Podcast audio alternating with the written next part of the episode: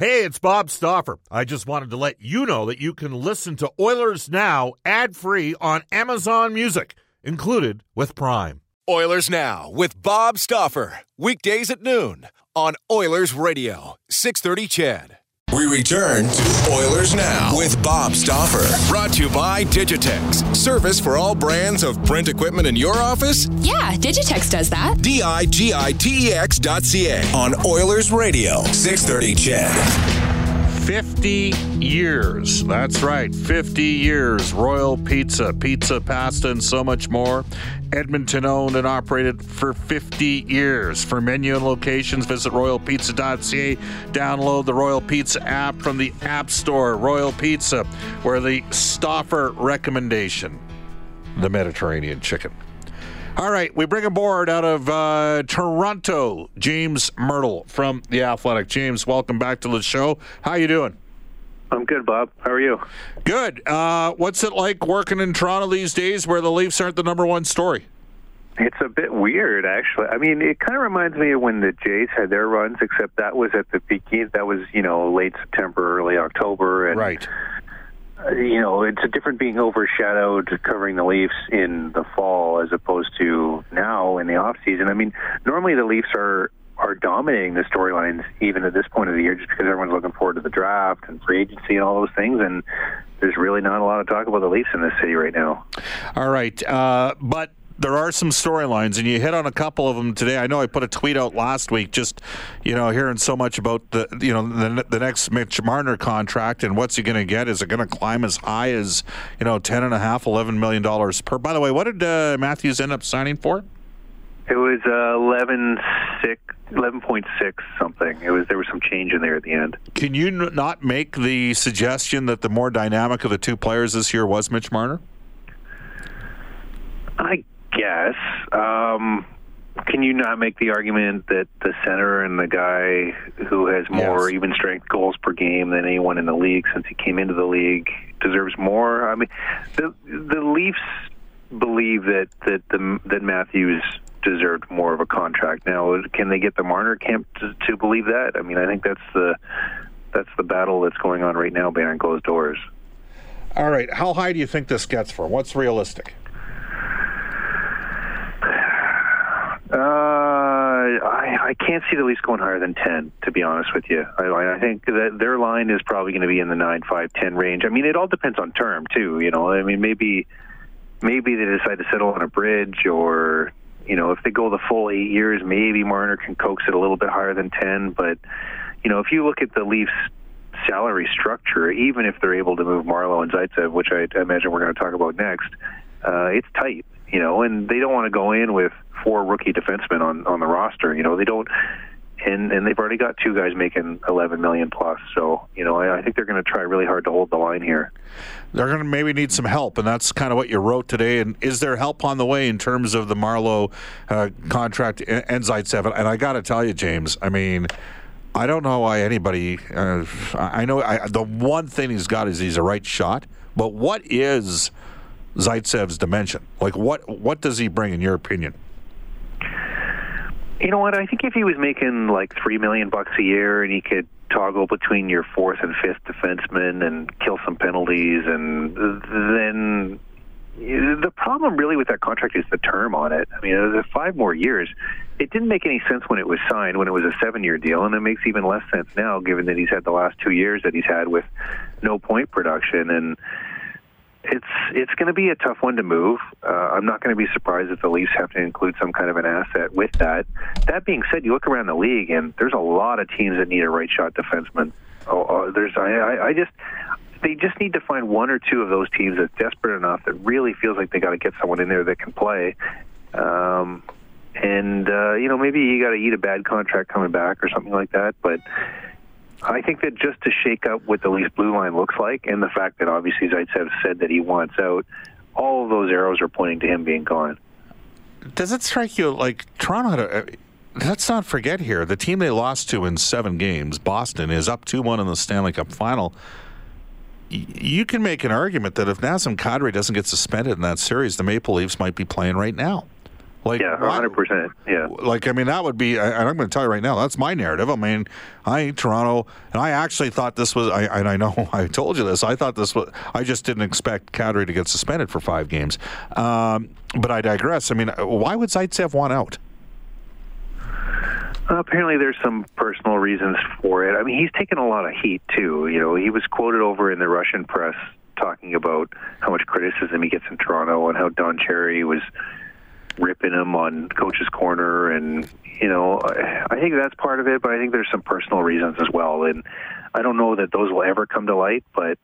And the other thing too is that I mean, Zaitsev had to have known that his name has been thrown around in trade rumors for quite a long time. I, his contract is one from the Lou Lamoriello regime. It wasn't a Kyle Dubas contract, and I I don't think Kyle wants that contract. So, you know, there's there's a small possibility he's back, but you know, it's going to be awfully hard for them to improve the defense if they keep him. All right. So, who do they have on the right side then?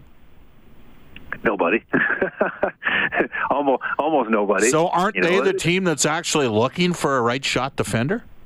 Hundred percent. Yeah, I mean, if they move Zaitsev, then they're going to have to. They have some. I mean, they could put Rielly on the right side. Uh, they could put Dermott on the right side. Uh, they could bring back Ron Hainsey, and he could play on the right side. But I do think that they really want to find a top pair option uh, on the right side, and because you know the kids they've got aren't ready. You know, they've got some really interesting defense prospects, but this isn't going to be their year. It could be the year after or the year after that. Um, they're gonna they're gonna have to get some guys, but you know, if you can move Zaitsev and, and Marleau's contract, all of a sudden you got a lot of cap space, and that changes the conversation with teams. All right. So, you're you're thinking they have to put in a sweetener for both contracts, is that right? Well, that's what other teams are saying. Yeah. I mean, that's. I mean, yeah, they probably do.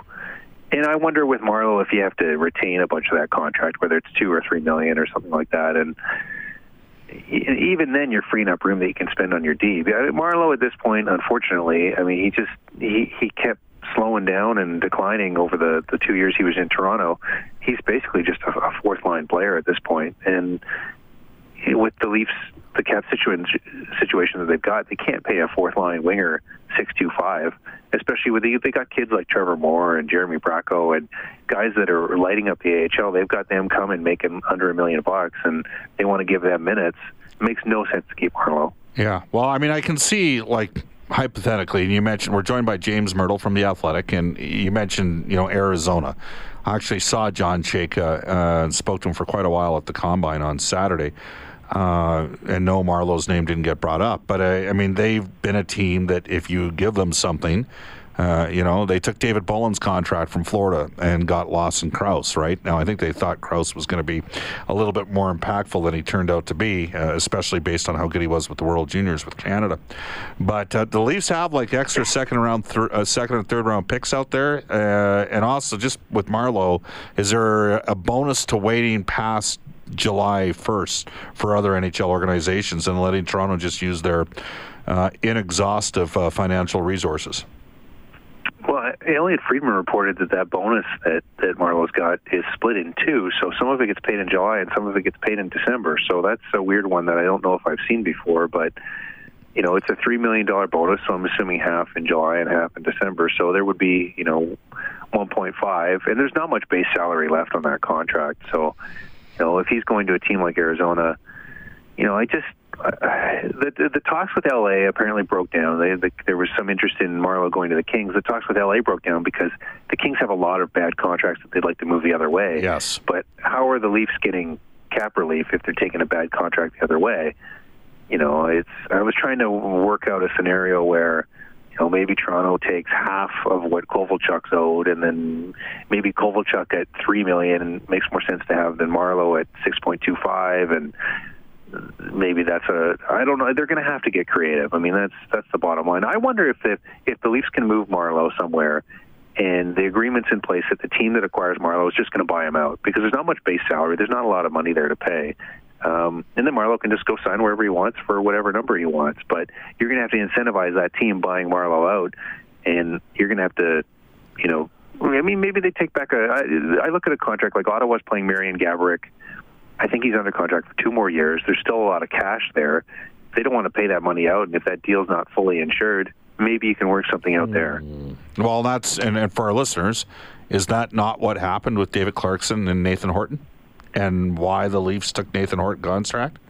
Yeah, because Horton wasn't Horton wasn't insured at all, and right. Columbus was desperate to at least recoup something. And they thought that maybe Clarkson could play on their fourth line a little bit. That didn't work out. I mean, he's he's hurt too, but yeah. you know they were then able to move that on elsewhere. So we're joined by James Mirtle. James, is it going to come to the point where, all right, if the Leafs can't move out enough money, uh, William Nylander after July 2nd or 3rd again, because there's a substantial bonus that kicks in July 1st, can Nylander end up in play here?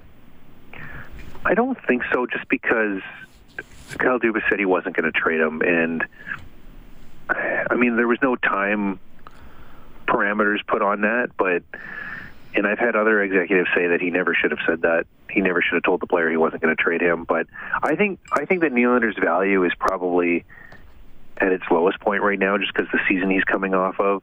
And I think what you got to do is give him a full year in Toronto, put him on Matthews' wing, let him regain some of the chemistry he had in those first two years playing with Matthews, put up some points, and then, you know, if you feel like you're not able to fit him in with your cap situation, then you make the move. But you know, I have a pretty good feeling that they're going to be able to move either Zaitsev or Marleau or both of them and free up the money, and then they're not going to have to they're not going to have to trade a Nylander.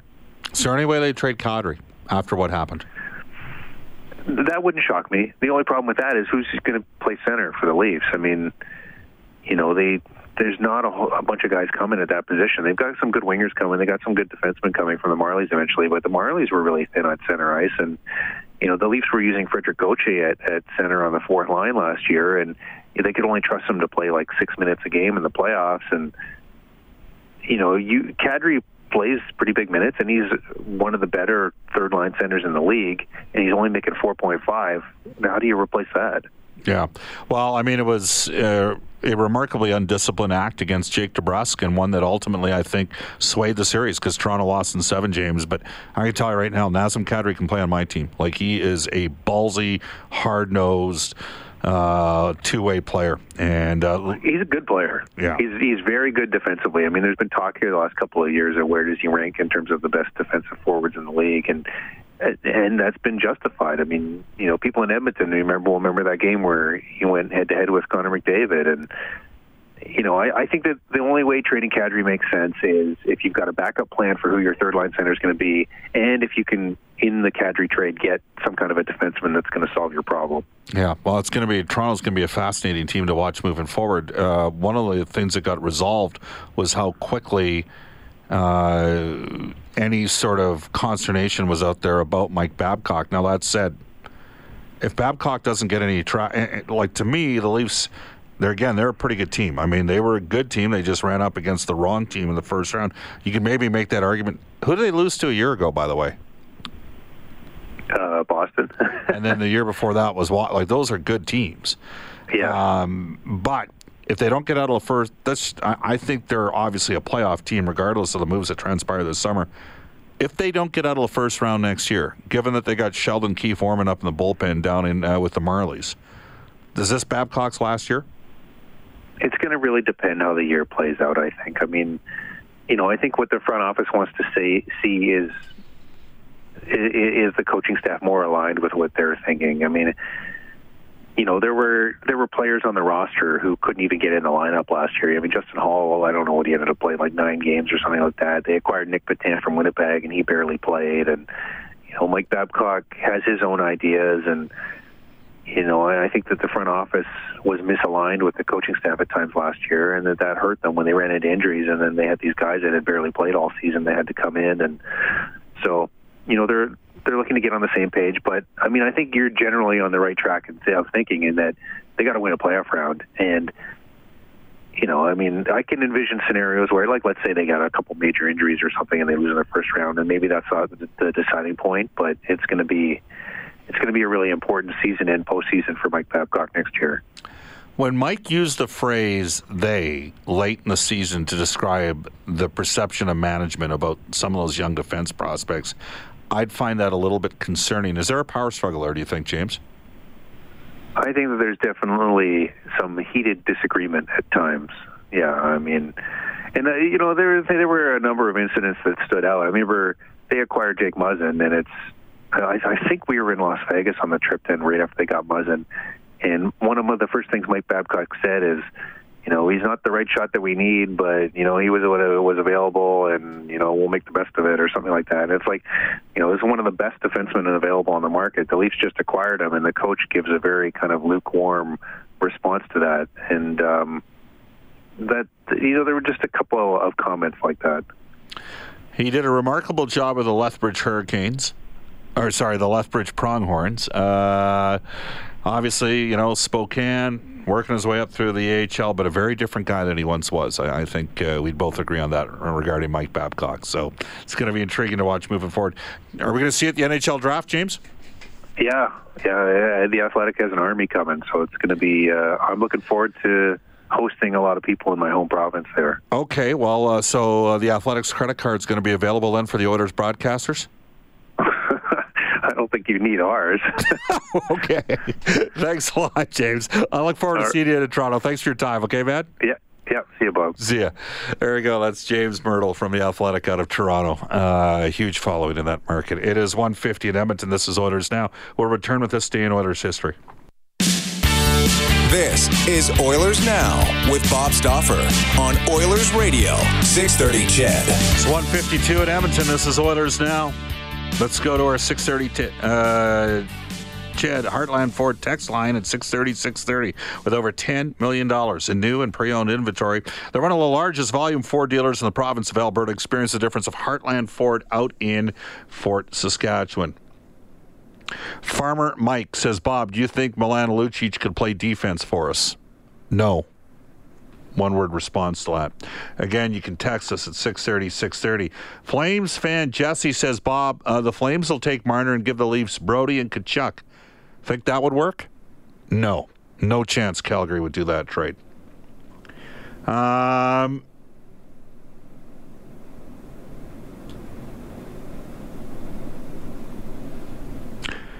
Another uh, text coming in saying, all this 50 year talk, Bob, about Royal Pizza as you were bringing James Mirtle on. I thought you were going to give him a shot about the last time that the Toronto Maple Leafs won the Stanley Cup. P.S. Royal Pizza is the best from Rick in Jasper. Uh, more text. Bob, you neglected to ask James Mirtle about how he figures the Leafs can get Kapanen at 2.75 and Andreas Johnsson at 2.25, like he displayed in his recent athletic article. That's an interesting point. I think Kapanen's at least a $4 million player, and I could see, you know what? If it were me, nobody offer sheets anybody anymore. You might be able to squeeze one of those guys out of Toronto. You might. Emphasize the word might, but we haven't had an offer sheet in like six years. By the way, do you know which organization got one of the roughest offer sheets of all time? Ken Holland in Detroit. When the Carolina Hurricanes came calling on Sergei Fedorov, and there was like an $11 million bonus if the team that he was with went to the Stanley Cup final, and the Red Wings had to pay it because it was a. I think the offer sheet happened in like '97, and so in a calendar year, Fedorov got 23 million, like 11 million per to start the contract off and another 12. All right. You were searching high and far and wide for a this day in Oilers history because, of course, the team's never played on a game. On uh, by the way, on Friday, did you say happy birthday to Daryl? Friend of mine, Daryl. Yeah, Guy named Daryl. It's his birthday. It was his birthday on Friday. Uh, well, back in uh, 2018, Bob, the Oilers, so just last year, the Oilers signed AHL defenseman Keegan Lowe to a two year contract. Last year, he did captain the team. He put up 20 assists in 67 regular season games, one goal and five helpers in 10 playoff appearances. Keegan's getting married this summer. So is Dillon Simpson, and they're in each other's wedding parties. So there you go. Uh, what do we got shaking here? Coming up tonight, Game four of the Stanley Cup Final from St. Louis, 6 p.m. puck drop on 6:30. CHED tomorrow. Stauffer and Spector for the horses. Horse Racing Alberta reminding you they've got live racing Thursday nights, Saturdays, and Sundays at the brand new Century Mile Casino Racetrack and Casino out in Nisku. And up next, a news, a weather and traffic update with Cassandra Jodoin, followed by the 6.30 CHED Afternoon News with Jayla and I. Special thanks uh, to the Oilers organization for sliding us Dave Tippett in today's show, along with John Shannon and James Mirtle. So long, everybody.